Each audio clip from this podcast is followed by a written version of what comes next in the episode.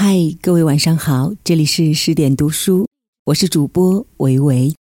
今天我们要分享的文章来自作者惋惜，文章的题目是“你的美貌跟博览群书一样重要”。如果您喜欢这篇文章的话呢，记得在文末给十点君点个赞哦。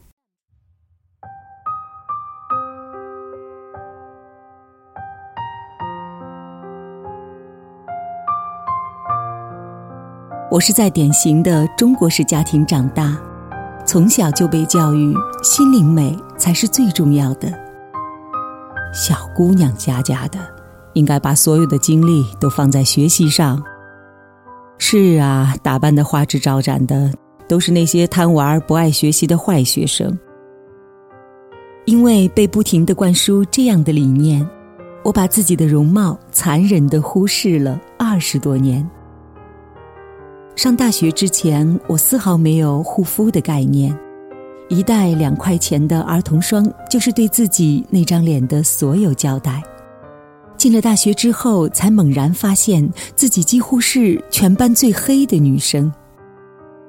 可悲的是，就算已经过了二十岁，我依然牢记着父母教给我的那套理论，对免费学习的形体塑造和美容化妆嗤之以鼻。完全没有意识到，美丽的容貌和丰富的内心一样重要。所以呢，即使我是一个学霸，是一个同学们口口相传的才女，也掩盖不了大学里暗淡无光的事实。云贵高原上的紫外线导致了多年的黑色素沉淀，加上随意的发型和穿着，那四年里，我活成了校园里。最朴实无华、最不起眼的模样。所以在人生的伊甸园里，我没有等到爱情，也不曾破茧成蝶。直到工作之后，在单位的姐姐们的提醒下，我才跟他们第一次去了化妆品专柜。对比之下，我才注意到自己毛孔粗大、皮肤黝黑、头发枯黄。与那个香气氤氲的长河格格不入，那大概是我有生之年最感到自卑的一天，真的特别想找一个地缝钻进去，藏住自己所有的不安和沮丧。这个时候，我才感觉到，一味追寻内在的丰盈而忽略了外在的美丽，也是一种无知和浅薄。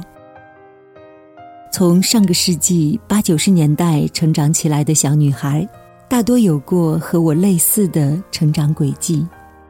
我们的父母刚刚从饥饿和贫穷里挣脱出来，需求还停留在原始的物质阶段，对儿女的要求也多是找个好工作，过上好日子，而对外貌这回事儿，多少有些敷衍和不屑。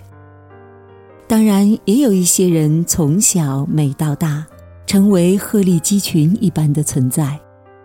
但很多人都是在青春期里幡然醒悟，毅然决然地走上变美之路。比如说，我的好朋友小鹿，高中的时候就开始费尽心思的变白变瘦。当时的她和我一样，黑里透红的皮肤打着独特的高原印记。有一天，他拉着我，神秘兮兮地说：“嗨，你听说没有啊？人的变白极限是大腿内侧的肤色。哎，昨天我洗澡的时候留意了一下，原来我可以那么白啊！啊，从今天起，我再也不穿短裙短裤了。我要去吃番茄和猕猴桃，补充维生素，还有我要每天跑步减肥。”他喋喋不休。我却丝毫不感兴趣。那多麻烦呀！现在的主要任务是好好学习，其他的我都不在乎。后来的许多年里，小鹿一直坚守着自己的变美法则，而我也继续用专心读书这个冠冕堂皇的借口来为自己开脱。可事实上，变美和读书并不矛盾。所谓的腹有诗书气自华，并不排斥芙蓉如面柳如眉，一个花容月貌且出口成章的女人，才算得上十分美女。读书以修身养性，美容以修整面目。它们一个作用于灵魂，一个作用于身体，并没有高低主次之分，反而可以珠联璧合，锦上添花。竭尽可能的美丽起来，其实呢，和博览群书一样重要。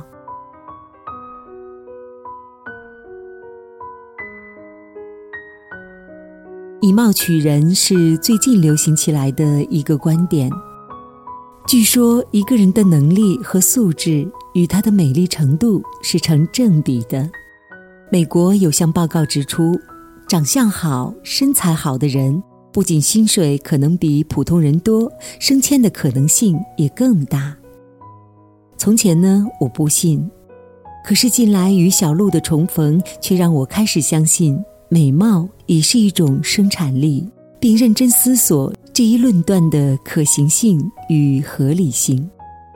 小鹿穿着一袭长裙款款而来，一头栗色的长长的卷发。当年的黝黑脸蛋已经变得白皙细腻，略施粉黛便光彩照人。坐下来聊天，我才知道他已经被提为单位的团委书记，前途一片大好。高中毕业至今，他在长达十年的光阴里坚持着晨跑，毅然决然地和垃圾食品说再见。上班呢，总是化了精致的淡妆。因为突出的形象气质，小鹿代表公司参加了好几次的演讲比赛，拿下大奖之后，领导对他刮目相看，机会自然也就来了。在工作能力同等的情况下，人们的目光总会不由自主地看向更漂亮的那个人，这也许是因为人和人之间的交际始于颜值，才限于才华。别人真的是没有义务透过你邋遢的外表去发现你的满腹经纶。现在的小鹿整个人都变了，举手投足间落落大方，大家都夸赞她美丽，她也就在变美的路上越走越远。因为美丽的本身就具备强大的自信力，除了带来自信，美丽还养成自律。对生活一丝不苟的小鹿，好的习惯也带到了他的工作里。你看，认真卸妆洗脸的人，肯定也有一张整洁干净的办公桌；有条不紊化妆的人，大多也能够有理有据、文笔流畅地写工作报告；坚持减肥美白的人，应该也能在工作当中持之以恒、持续进步。所以，你的外在。其实也体现了你的内在。事实上，天生丽质的姑娘一直都是少数，大部分的女孩普通如你我，容貌不上不下，身材不好不坏。她们后来的耀眼夺目里，其实都附着着精心雕刻的痕迹。变美是一种能力，持续美下去，它就变为你的卓越才华。成为你的彪悍附加值，可与读书带来的气质相媲美。所以，作为一个资质平庸的女孩，你更应该考虑的是颜值不够，我拿什么来凑呢？可以说，美貌呢，真的是一种稀缺资源，而美丽却可以通过勤修苦练，一步步获得。你的脸上藏着你读过的书和走过的路。更藏着你敷过的面膜和吃过的维生素，两者缺一不可，美起来刻不容缓。那些走路带风、惊艳时光的女人，不仅花费了大量的时间来阅读，还投入了不少金钱精力去护肤保养、健身塑形。其实变美的途径呢，说来说去也就是以下几个方面。第一呢，身材管理。有句话说：“不能掌控身材，何以掌控人生？”是的呀，九十斤和一百五十斤的姑娘面对的世界可能是截然不同的。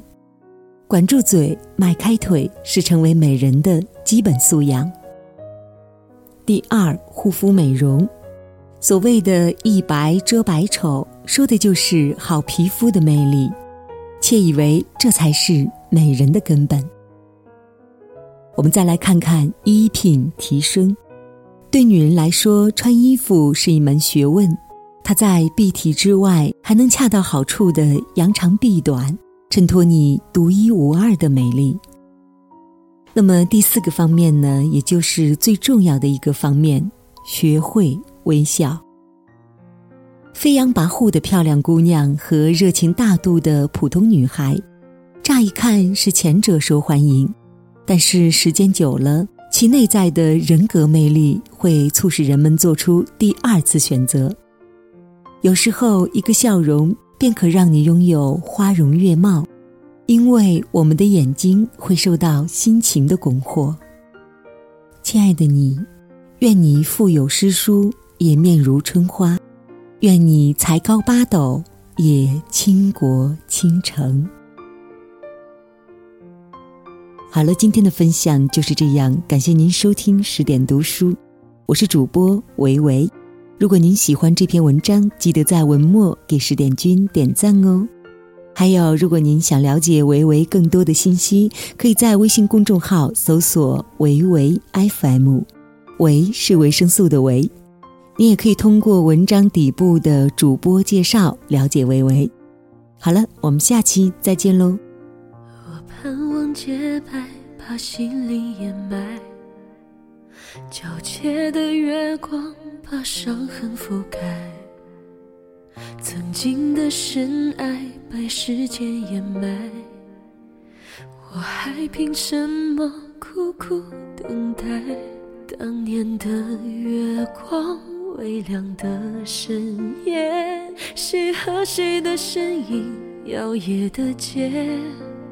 我们一边走，却一边离别，不能在你怀里安歇。我以为多晚，月光都陪我回家，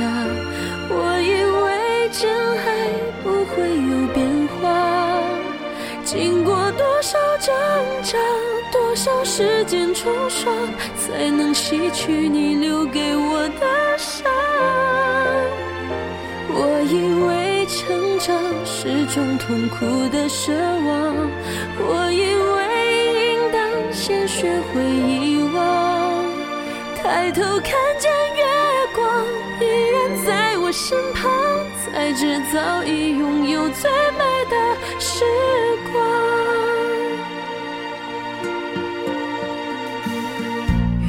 被风剪碎，漫天落泪。这悲伤又有谁能够体会？是谁无故无意伤害了谁？谁爱上了谁，又离开了谁？当年的月光，微亮的深夜，谁和谁的身影摇曳的街？我们一边走，却一边离别，不能在你怀。